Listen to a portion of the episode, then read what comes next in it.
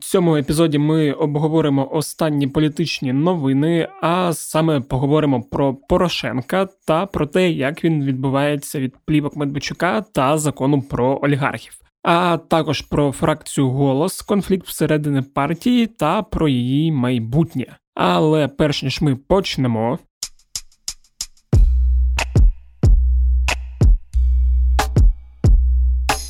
Усім привіт! Мене звуть Федір Попадюк, і це подкаст Кляті питання. Подкаст, у якому я відповідаю на усі ті кляті питання, від яких свина виростає на скронях, і голос починає хрипіти. Ваші питання я чекаю на пошту smmsobaka.pravda.com.ua. Їх також читає наш телеграм-бот Укрправда Квешенбот, який, як ви знаєте, живе у описі телеграм-каналу УП Кляті питання. Дуже довго не було, і от знову цього тижня я покликав Романа Кравця. Це вже здається третє за останній місяць, і я от вирішив просто його покликати і поговорити з ним про останні політичні теми, які були актуальними цього тижня. А таких політичних тем було аж дві. По-перше, Петро Порошенко, по-друге, фракція Голос. Першому зараз створюють проблеми журналіст Денис Бігус, який публікував плівки Медведчука і паралельно розповідав про стосунки Медведчука та Порошенка, а також особисто Зеленський своїм законом про олігархів. Другі, тобто голос, створюють проблеми самі собі, конфліктуючи всередині фракції, і судячи з усього, все йде до якогось розвалу. Бо частина депутатів, майже половина чи половина, заявили про те, що вони хочуть виходити виходити з е, фракції голос через узурпацію влади. Про це все ми говорили з Романом Кравцем, е, якою вийшла розмова. Ви от почуєте прямо зараз. Поїхали. Я щось подивився на інформаційний ландшафт цього тижня. Зрозумів, що ніяких е, гор на горизонті не видно, тільки гір, гір да. тільки політичні пагорби і покликав тебе поговорити про декілька пагорбів. Перший пагорб це називаємо так пагорб Петро. Угу. Бо в тебе якраз от сьогодні, в день, коли ми це записуємо, 10 липня вийшла стаття під назвою Порошенко у пастці. І судячи з того, що ми спостерігаємо, Порошенко дійсно в пастці. От і друга тема це те, що відбувається з голосом. Від того в мене трошки сум є. Ну, давай так, це в голосі відбувається не перший день, і не перший тиждень, і навіть не перший місяць. Тому не сумуй, Федір. Да, але це як порівнювати, не знаю, з коронавірусом, коли от там ти спочатку просто хворієш, а тут вже наче партію на ІВЛ поклали і воно лежить і щось е, не виходить до тями. Окей, давай поговоримо тоді про Петра Олексійовича Порошенка. Я от перше, що хотів в тебе запитати, чи дивився ти фільми Бігуса? І як вони тобі? Я їх не дуже уважно дивився, їх більше слухав. Угу. Ну там, в принципі, це мій прикол. Да, а, Останню серію я чесно тобі скажу про газові справи промотав. Мені було цікаво про обмін полонених. Тому я переглянув ці речі так з грубшого. І мушу сказати, що таке, знаєш, дуже двояке враження. І мене цікавить все-таки, я просто себе ставлю на місце журналістів Бігосінфо. От коли мені е, зливають такі такі плівки, от що з ними робити? Та? Тому що, очевидно, що ці плівки були записані давно, вони mm-hmm. десь зберігалися, і ну я би не знаю, чи взяв би на себе сміливість. Ну, от сам Бігус, здається, казав, що СБУ їх записало ще у якомусь там 14-му. Як я розумію, це служба розвідки. І я був у понеділок на з'їзді партії Європейська Солідарність Порошенка, тому що я, власне, готувався писати текст про Порошенка. Я збирав інформацію, і люди, його однопартійці, я маю на увазі Петра лідера їхнього, так вони казали, що підозрюють за зливом цієї інформації саме офіс президента, і що там є такий пан Кондратюк. Угу. Він зараз в службі зовнішньої розвідки, здається, працює голова служби розвідки. Він раніше працював якось в адміністрації президента. Ну і вони кажуть, що це він все мав. І це ще записувалось за часи голови служби безпеки Наливайченка. Угу. Але Мені, до речі, з цього смішно трошки. Ну, воно там нагадує цю історію з е, замком. Путіна, і в принципі всі історії, коли щось погане відбувається, і відбувається зміщення акцентів, і типу є факт того, що ну, в принципі, це там Порошенко казав, а вони кажуть про те, що ну це, це злили, це не просто так, це злили щось конкретне. Ну, взагалі, ці злиття такого типу дуже делікатна справа, і тут завжди треба бути обережним. І, ну, очевидно ж, що Порошенкові ці записи дуже невигідні. І очевидно, що вони вигідні діючій владі. Але ми зараз говоримо, знаєш, про таку історію, кому вигідно, кому не вигідно. Нас мали би цікавити такий факт, чи справді От я ж ці всі про факти це були. кажу. Тому ну нехай е, правоохоронці цим займаються. Нехай правоохоронці це розслідують, тому що злив не є вироком, і ну, взагалі, ну це дуже просто, знаєш, коли тебе знаєш, можливо, тебе немає якихось фактів, там бракує, і ти через журналістів це робиш, це досить зручно. Але знову ж таки, ми ж все-таки е, знаємо е, Бігосінфо як таку редакцію, яка вміє працювати, яка, в принципі, дотримується норм. Я ну, сподіваюся, що вони себе е, ну, захистили. Вони розуміли. В будь-якому разі, оцю, знаєш, таку типу загрозу, що всі їх будуть власне звинувачувати в тому, що їх використав офіс президента. Ну я час від часу маю таку нагоду дивитися телеканал прямий. Так на телеканалі прямий про Бігуса говорять кожного дня і говорять дуже некрасиві речі. Та? Тому я сподіваюся, чисто як колега, сподіваюся, що вони себе убезпечили і що у них є ну якісь фактаж довіри до тих людей, які їм надали ці плівки.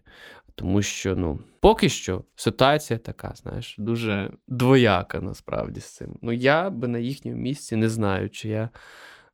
Наважився чи ні? Ну, я би набагато довше над цим працював, набагато детальніше, і я би все-таки намагався всі сторони більше показати. Тут же проблема в тому, що вони якби зверталися до Порошенка, вони зайшли там в кулуари парламенту, хоч вони закриті. Вони там спілкувалися з Порошенком. Ну і я не зовсім розумію, як ну. Порошенко так хірово відповідав на ці їхні запитання. Ну, словом, я би все-таки якось детальніше це опрацював, щоб в мене всі позиції були, і я себе міг захистити, от що мене ніхто не використав. Ну, подивимось. Я так розумію, що там буде ще продовження. Денис писав на Фейсбуці, що буде ще фінальний такий фільм, де все буде викладено про хронології, і він готує питання-відповіді. До речі, було мабуть, цікаво покликати його на подкаст про це все поговорити. Е, Заклич, а мене дивує, що вони зовсім не характеризують своє джерело. Зовсім. Ми отримали плівки. Ну, коли ти називаєш, хоч ну, звідки приблизно в тебе оця історія, ти ну, тим себе і захищаєш. Не знаю, як це все сталося, чого вони всі цим так серйозно зайнялись. Так? Ну, нічого собі, чотири серії зробити. Ну, це ніфіга собі. Підемо далі. Ти казав, що ти був у понеділок чи вівторок, який це був Я день. в понеділок, да. вівторок зустрічався з представниками інших партій, і в мене а, з ними було маленьке застілля. Ага, А вчора я мав похмілля. От е, ти був на цьому з'їзді ЄС. Я там сидів у редакції, слухав, поки наші новинарі робили новини, що там неслося. Ну, все це так виглядало, що Петро Олексійович досі залишається президентом для себе mm-hmm. і свого цільового електорату, але розуміємо, що в нього зараз є певні проблеми. Ну, так. Іміджеві Репутаційні. Да. Ну і ти про це описував, але може пояснив, чому так відбувається, що от для паст Європейської солідарності, все це, що було в плівках, це взагалі е, нібито ніяк не позначилось на тому, що там Петро Олексійович десь виявився гірше, ніж вони думали. Тобто цей образ сильного лідера наче залишився таким монументом, не знаю, як це сказати, і ніхто не розвірився в ньому. Ти зараз говориш про ядерний електорат, да. про той електорат, який ти побачить Порошенка як єдиного і незамінного якогось політичного лідера. Ну він не сприймає насправді ці плівки, і він зразу вважає, що це атака на їхнього лідера. Навпаки, як кажуть джерела у європейській солідарності, що е, люди, їхні прихильники, вони тільки таке російське слово сплотилися та навколо свого лідера, тому що вони сприймаються як атаку. що Це спеціально. Ну і зрештою, скажімо так, медійники банку і політехнологи вони так і комунікують, що це атака проти Порошенка. Це чітко. Медійники банкової. Ой Боже, вони раніше вони раніше працювали на банковій Федя. тобто, колишні медійники банкової, назвемо їх так. Бачиш, по Фрейду все. Не тільки Порошенко вважає, що і на тут ще десь нас підсвідомості залишається це маленьке гідьманство. Тим не менш. Якщо ти включиш якийсь один із телеканалів Петра Олексійовича, мені дуже подобається, наприклад, прямий прямий, я вже його згадав, то там прям е, лється, що це атака на Порошенка, що це злив Офіса президента, що це Бігуса використали, що в Бігуса є якісь родичі в Росії, там у, там постійно такі речі говорять. І зрештою, саме оцей ядерний електорат Порошенка, який не хоче від нього відходити і вірить у нього, він не хоче в ньому розчаровуватись. Через це він сприймає будь-які такі звинувачення, саме як атака, та як от що проти нашого лідера активно працюють, його хочуть знести. Тому що він опозиціонер номер один, у нього другий рейтинг президентський, так?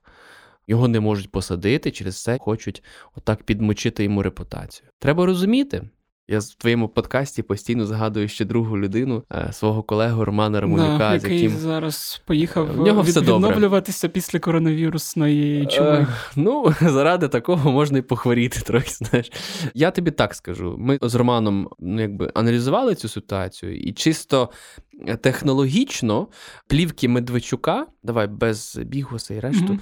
вони завдають удару в ідеалі саме по серцю позиціонування Європейської солідарності і Порошенка. Тобто вони б мали зачепити саме ядро, саме тих. Але як? Вони мають почати сіяти ну, сумніви. Люди мають, може, все-таки не так, тому що справді Медведчук вже був переговорником, але ну воно так наразі не працює. Але є інша історія, яка буде працювати не на прихильників Порошенка, а на потенційних прихильників Порошенка, тобто на людей, які вагаються. Ага, не знаю, там голос Порошенко народа, чи там чи... голос. Та, та, та, та. Ну за рахунок того, що голос сиплеться, то ці ну якби голоси кудись мають іти. Вони або до Зеленського йдуть, тому що там є частина людей, які хочуть оновлення влади. А все-таки оновлення це символ е, партії Слуга народу. Але коли дивишся на оновлення, то в тебе закрадається така думка: слухай, може, все-таки е, до Краще. старих подивимось. Та? І от, власне, на таких виборців може працювати закон про олігархів. Тобто, це буде, знаєш, таке е, клеймо. Тобто, та, що от лідер олігарх, він монополіст в якихось там речах. Хоча ну насправді Порошенко, якщо мені не зраджує пам'ять, не є монополістом. Але згідно закону, який пропонує Зеленський, там буде чотири історії, завдяки е, яким тебе можна визнати олігархом. Да. Оце мала бути така історія на ядерний електорат і на е, електорат, який вагається. А Але зрештою, ядерний електорат. Ну поки що олігарх не зовсім не чіпає Порошенка, бо люди в принципі його сприймали олігархом, так а життя після закону в нього не зовсім зовсім поміняється. Хоча будемо бачити, як буде комунікувати офіс президента та Володимир Зеленський цю історію. Mm-hmm. Але саме історія плівок Медведчука, от вона все-таки вдаряє на е, людей, по, да, от, типу, колишніх виборців голоса, от свободівці, е, які вагалися, то вони там прям спіною сприймають цю інформацію, вони не хочуть більше чути нічого про Порошенка. Да, це, до речі, не смішно цікава така паралель. Я колись читав про секти. Просто історія, яку я хочу згадати, не має жодного стосунку до партії Європейська Солідарність і ядерного електорату, і що там зазвичай може там лідер сказати, що буде кінець світу, наприклад, там 10 липня 2021 року. І в день, коли там цього не відбувається, і сонце стало як зазвичай, там стовпи сіри там з неба не падають, і Господь не карає там потопами чи ще якимись метеоритами, то зазвичай послідовники замість того, щоб е, розсипатись, вони навпаки тримаються ще більше докупи і вірять, що ну там щось наплутали, значить будуть не 21-го, 22-го року. Угу. Отак от це працює. Дякую, Федір, да. за е, таку хвилинку інформації. Про, про, просто просто, просто так. Тепер да, хотів от після цієї історії записати про закон про олігархів, бо коли ми з тобою спілкувалися на цю тему минулого разу, то у нас не було закону. Закону не було, були тільки там якісь чутки, що воно буде. А зараз вже воно, наче опубліковано, і є критерії, під які підпадає так. багато людей, і, і з того, що я розумію, що люди такі, які потенційно можуть не вважатися олігархами у нашій уяві, там я так розумію, новий власник української правди теж можуть потрапити під закон про олігархів. Ну, ти не підказуй, Федір. Да, тому давай от поговоримо трошки про цей закон, як він стосується Петра Олексійовича, і що він буде робити, от після того, як там закон вступить в силу. Ну, значить, вступить... критерії такі: чотири. Перший, в тебе має бути активів на 2,2 мільярди гривень. Це приблизно 84 мільйони Підходить. американських доларів. Ну я бачу, що долар постійно паде кожного дня. Е, ми чекаємо, що скоро буде 8 гривень, але тим не менш, ну, плюс-мінус так. Раз. Друге, в тебе є значний вплив на медіа, тобто ти є там власником, співвласником а, медіа якогось. Підходить. Два. Потім ти є монополістом в якійсь галузі. Це третя історія.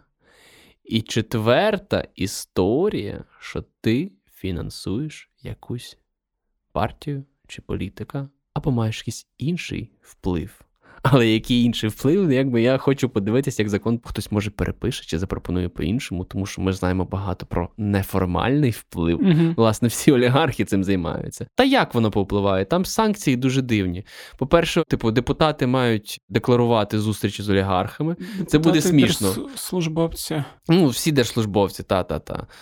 Ну просто буде дуже смішно, що знаєш, типу, вся фракція Європейської солідарності буде, типу, декларувати кожен свій крок, що вони з Порошенком там десь щось роблять. Та? Потім е, ти не маєш права брати участі у великій приватизації, тобто не можеш купувати нічого, приватизовувати. Та? Потім ти маєш подати декларацію. Оце, напевно, проблема, бо там такі декларації, не то, що в нас з тобою, знаєш, там. Кімната в Запоріжжі. Е, квартира. А в тебе є квартира? Братан, в мене просто у Франківську кімната. То... А, почекай, в мене взагалі нічого, то у батьків не рахується. Я автомобіль продав, тому я навіть машин не можу декларувати свій біток.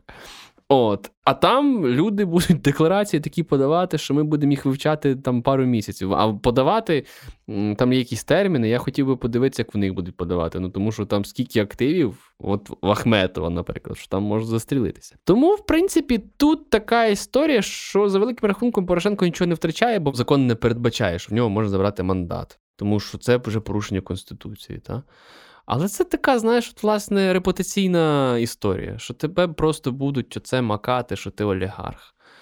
Взагалі, це така, знаєш, негативна конотація. Але, ну, зрештою, ми вже звикли. Ну, типу, ми ж людей називаємо олігархами давно. От я е, так само, коли е, журналісти, мої колеги жарили шашлики із е, Володимиром Олександровичем, я мав телефонну розмову з одним знайомим своїм олігархом.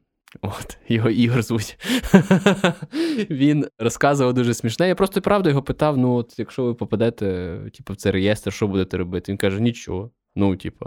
Каже, треба подивитися, хто буде в списку, тому що якщо буду я і Порошенко, то я проти такої компанії. А якщо будуть всі, а мене не буде, то я буду писати заяву. Візьміть мене, будь ласка, у список олігархів. Ну тобто, вони, ну не знаю.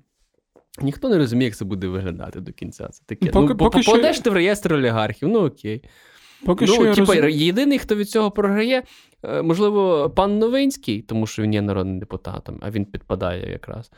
Ну і Петро Олексійович, тому що він якби теж політикою займається. А всі бізнесюки, та, скажімо так, ну що, ну олігархи ми. Так ви ж пишете, що ми олігархи.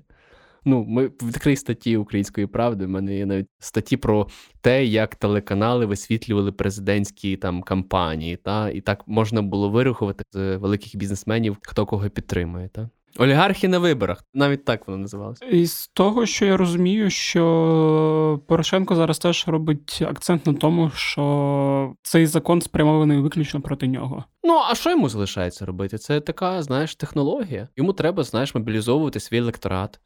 Е, що це проти мене працюють, мене атакують, щоб захищайте мене. Ну так, тому він це й робить. Зрештою, ну і правда, я думаю, що будуть використовувати меседжі, що Порошенко олігарх, що він е- збагачується. І в тому числі плівки Бігуса так само під це можна підв'язувати, що от він, будучи президентом, збагачувався. Там Медведчук згадує різні бізнесові історії, і там є такі, знаєш, натяки. І тоді питання, що випливає, яка тактика зараз? Тактика, до речі, про олігарха, і оця проблема, що Порошенко, типу, будучи президентом, типу, достатньо збагатився. Ну, це для них проблема для європейської солідарності, так вона в них давно існує, тому що ну, люди ж це розуміють. Ми ж типу, живемо всі на білому світі, маємо очі, маємо вуха. І звісно, це запитання ну, стояло дуже гостро у людей. Що от за період президентства е, от активи е, Порошенка зросли, як показує Forbes, наприклад. І через це, типу, ще під час коронакризи, коли тільки-тільки коронавірус почався, пам'ятаєш, що Європейська солідарність почала робити там соцпакети, розносити там людям соціально незахищеним якісь пакунки. Вони робили з цього там серйозні відео, як вони от в партійному штабі, депутати, партійці разом складають оці продуктові набори. Потім Порошенко там жертвував гроші лікарям, на ШВ, ще щось, ще щось. Тобто вони з нього роблять такий образ благодійника, що він ділиться, що він не просто там собі щось заробив. Меценат. Ні, саме благодійник, слово благодійник. От вони спеціально це підкреслюють. Не меценат, не інвестор, от саме благодійник. Благодійник, так, так, так. І от, власне, от такий образ благодійника. Європейська солідарність, політтехнологи партії Європейська солідарність будуть підкреслювати, щоб оцю таку негативну якусь конотацію її просто зменшити. Як вони будуть працювати по плівках Медведчукам, ну ми вже бачимо, так? Що, наприклад, адвокати Порошенка вимагають у редакції Бігус.Інфо пояснити, чи те, що вони оприлюднювали, це факт, чи це оціночне судження. І тут, якщо журналісти почнуть давати відповідь, то ем, не знаю, що вони скажуть. І очевидно, що адвокати таку відповідь використають. Але поки що Бігус.Інфо нічого не говорить та? стосовно листів адвокатів Порошенка. Тобто, таким чином вони хочуть знизити довіру до роботи журналістів. Е, плюс е, Порошенко має дати якусь розлогу відповідь на всі закиди, тому що він особисто ніяк поки що не коментував плівки Медведчука. Коментували партійці, депутати, прихильники. Я чув на з'їзді Європейської солідарності в понеділок, що Порошенко готується до якогось такого великого публічного заходу, де він буде розлого пояснювати свої позиції. Дуже цікаво буде послухати. Але не визначено, який це буде захід. Чи це буде просто інтерв'ю, там як Петро Олексійович любить, знаєш, трьом телеканалам своїм. Чи ну, може подивимось. у київському фудкорті зустрінеться з усіма журналістами? Ну до речі, проблема ж Порошенка по яку ми з тобою говоримо, так що він вперся у свій електорат і не може за межі свого електорату якби вилізти, і його ще оці всі речі так само заганяють у цю історію. Та? Тобто і плівки, і закон про олігархів, Зеленський, вони от заганяють його. То ти тут, ти от не можеш вийти за межі свого електорату. У Порошенка ж величезний антирейтинг. 75%. Ну, плюс-мінус 75%. Так, за останніми дослідженнями, в будь-якому разі відкритими. Я інших просто не маю доступу бачити. Тобто в нього його електоральна стеля 25%. Це максимум.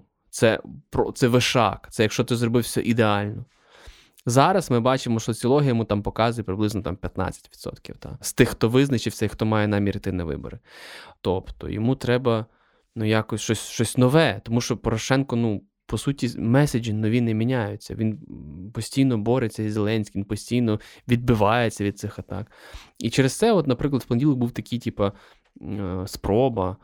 Європейської солідарності, типу, оновити Порошенка, що він тепер не в костюмі прийшов, а в джинсах. А в джинсах. От. Е, Чекай, Більше які, молодіжки я, Які, до речі, джинси були широкі, з підворотами чи без? Е, Я звичайні? не звернув уваги. Ага. Мені було байдуже насправді, яких джинсах прийшов Петро Порошенко. Я прийшов туди за інформацією, а не за картинкою. Чесно. Я лише сидів збоку, пам'ятаю. І ну, хтось добре на мене реагував, що о, пан Роман, от вас Зеленський не кличе прес-секрет, а ви ходіть до нас, там приїдете з Чернігів, ми вам екску. А інші, знаєш, так дуже злобно на мене дивились. Так я думав, що зараз получу. Типу, ага, ти брав інтерв'ю в Зеленського, значить, там його десь, а він тебе кликав на роботу. Ну, тобто, така, знаєш, дуже різне сприйняття мене було, тому я вирішив заховатися в куточок. Знаєш, ці такі мішки, сідушки такі, та, на траві. Я собі сів в сідушку, замотався, накрився головою. Накрився за головою. Та. І бачу просто якась, знаєш, така хмара людей постійно. То йде, то зупиняється. І я, а, це Порошенко. Типа, знаєш, тобто реально кожні два метри його зупиняли, і він кайфує, а, носіть мене на руках, з людьми фотографуються, на нього біжать. Да, От така історія. Тому Порошенкові треба, знаєш що? Е, ну, щоб якось вилізти, йому треба показувати синергію, що навколо нього об'єднуються. Він, типу, такий демократ, найсильніший опозиціонер, і всі політичні, типу, оці опозиціонери з ним єднаються. Ну я говорю якраз із колишніми партнерами, однопартійцями, соратниками колишніми Петра Олексійовича. І, взагалі, навіть з тими ж такими новими партіями, назвемо це так, ну всі бояться, розумієш? Проблема Петра Олексійовича, що він досить давно в політиці, і всі його дуже добре знають. Така схожа проблема в Юлії Тимошенко, і йому не вірять на слово. Тобто, коли він каже, що давайте об'єднуватись, люди переживають, що він має на увазі давайте поглинатися. Так? Mm-hmm. Що я вас поглину, і ви будете просто ну такий, типа. Мали ресурс, я вас використав, от окей, ходіть. Через те там Віталій Кличко дуже не любить Петра Олексійовича. Там е, Гройсман взагалі там від нього шарахається. Хоча, до речі, Кличко на з'їзді е, був. він не був, він звернення записав для з'їзду, але я так розумію, такий ситуативний міні-союз. Просто на е, фоні Клич... Кличку теми, треба з кимось групуватися, щоб захиститися від Зеленського. Та? Але я впевнений, що Кличко не буде ні з ким об'єднуватись.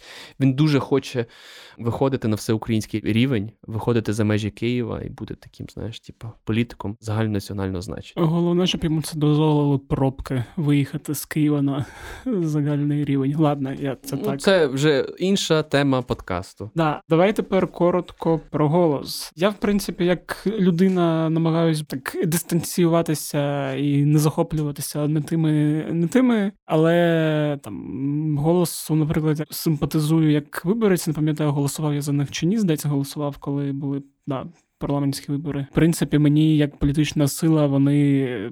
Ціннісно підходили.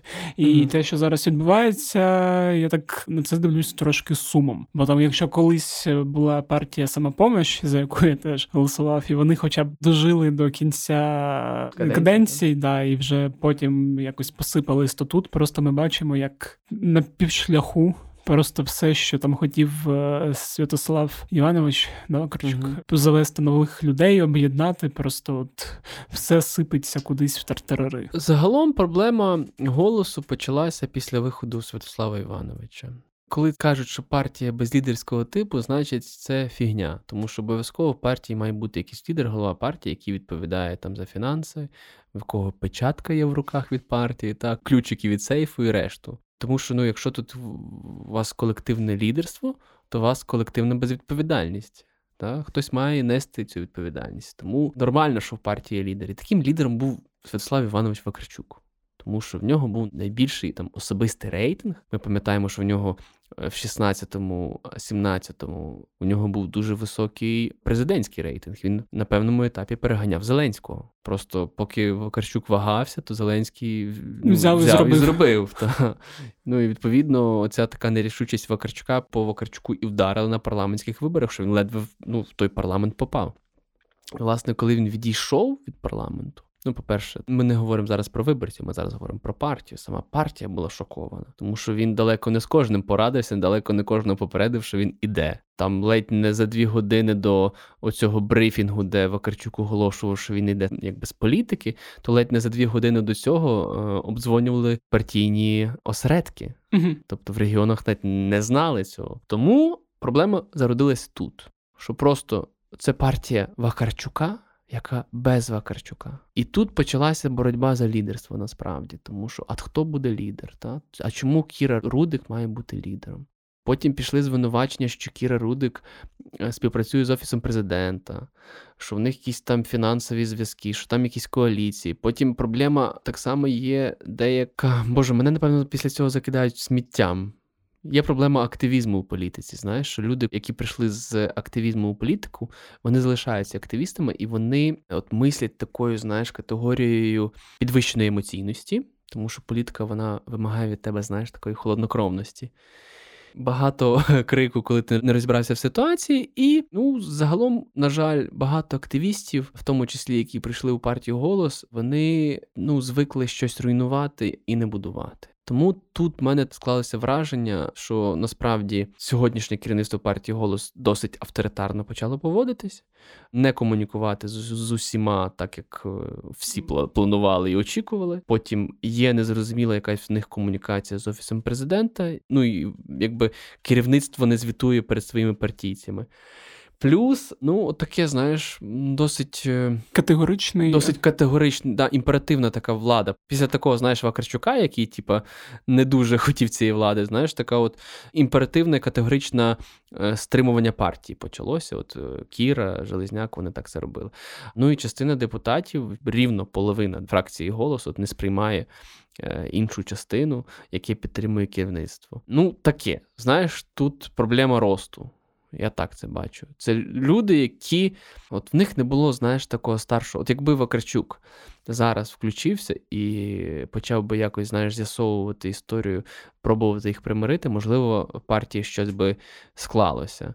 А зараз ні. І зараз я бачу, що вже партійні осередки починають бойкотувати Кіру Рудик, Железняка.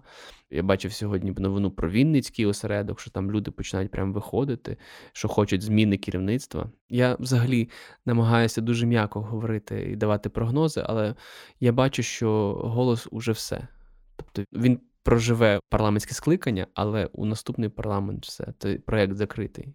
Треба буде новий проект, тому що Вакарчука нема, і вони одне одного просто повигризали. От мені через це і сумно, що комунікацій, яких немає, а от що Вони означає... між собою не можуть домовитися, не ну, те, що от нам і... що з тобою. Так я про це я про їхні внутрішні комунікації говорю. Це, типу, я не знаю, є особистий психотерапевт, є сімейний психотерапевт, чи є якийсь партійний психотерапевт, коли там приходить... Моя проблема, що я знаю багато. Я не маю права да, тобі я, все. Я, я так зараз дуже акуратно між крапельками тобі пояснюю, ну так як я це да, бачу. Я в тому плані, що. Коли ти говориш з обома сторонами, в принципі, ти розумієш, що обоє праві.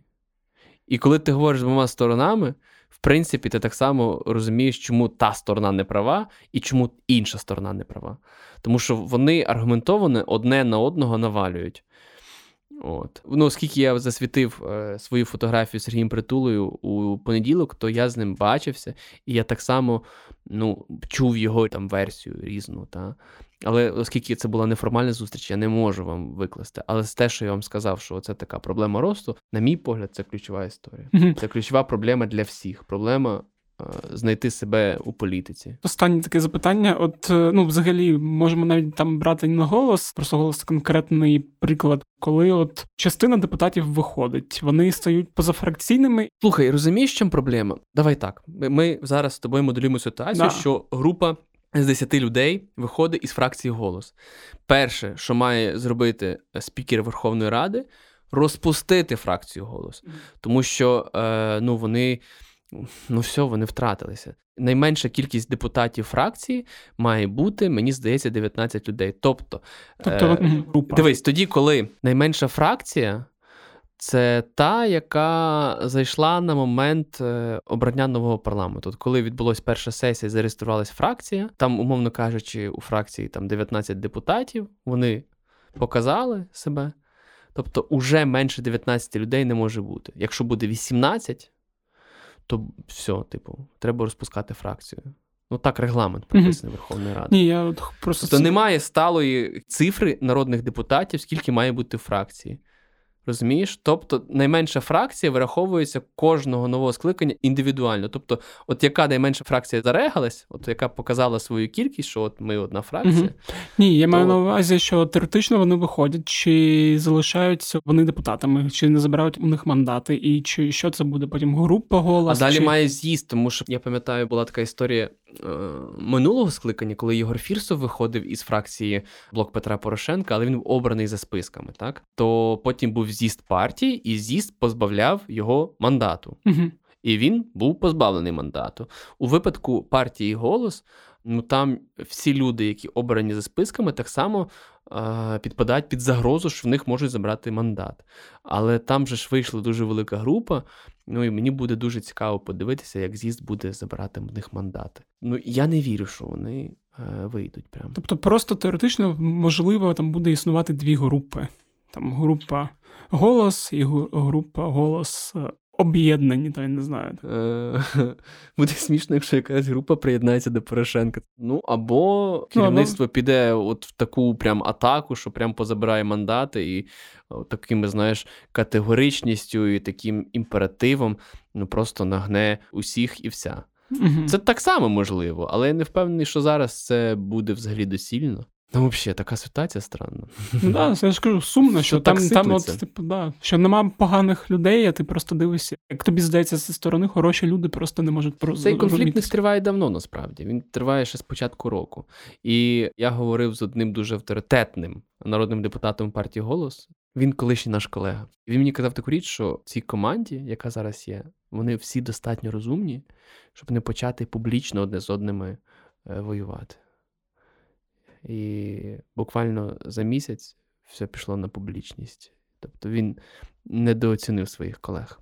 Сам він залишається, до речі, над процесом, не займає ні ту, ні іншу позицію. Я думаю, йому зараз дуже-дуже боляче. Думаю, також. Добре, дякую, Рома, що розповів про останні політичні Там, де міг події. бути щирим, я був. Там, де не міг, я е, все одно був щирим, але, типа, не договорював. Поживемо, побачимо. Дякую, гарного дня всім.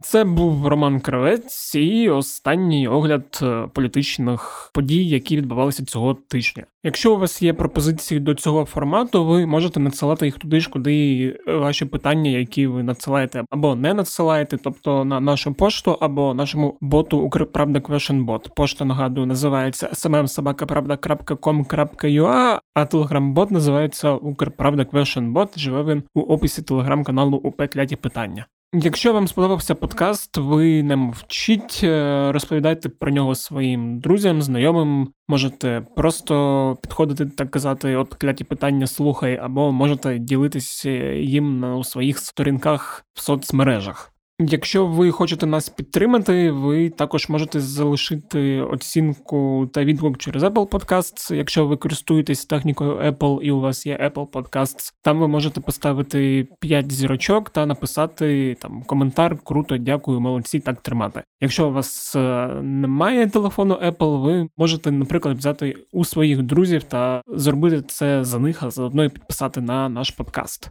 Якщо ви дуже сильно хочете нас підтримати, то слухайте мій новий подкаст онлайн захист, який ми, Українська Правда, робимо з компанією OLX. За допомогою цього подкасту ми хочемо розповісти якомога більше кількості людей про різні загрози в інтернеті, про те, як уберегтися від шахраїв та як безпечно купляти та продавати, щоб е, залишитись з грошима і в разі чого ідентифікувати шахрая? Бо таких, на жаль, розвелось більше ніж популістів в українській політиці, в рази більше.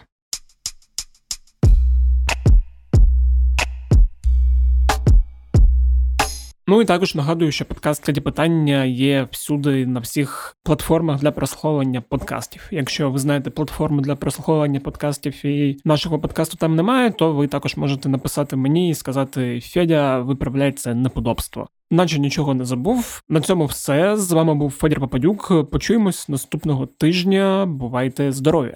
До речі, наступного тижня ми почуємося, а потім ми не почуємось аж думаю два тижні, бо я можливо, поїду у відпустку і буду відпочивати. Хто дослухав до цього моменту, той молодець. Ще раз бувайте здорові!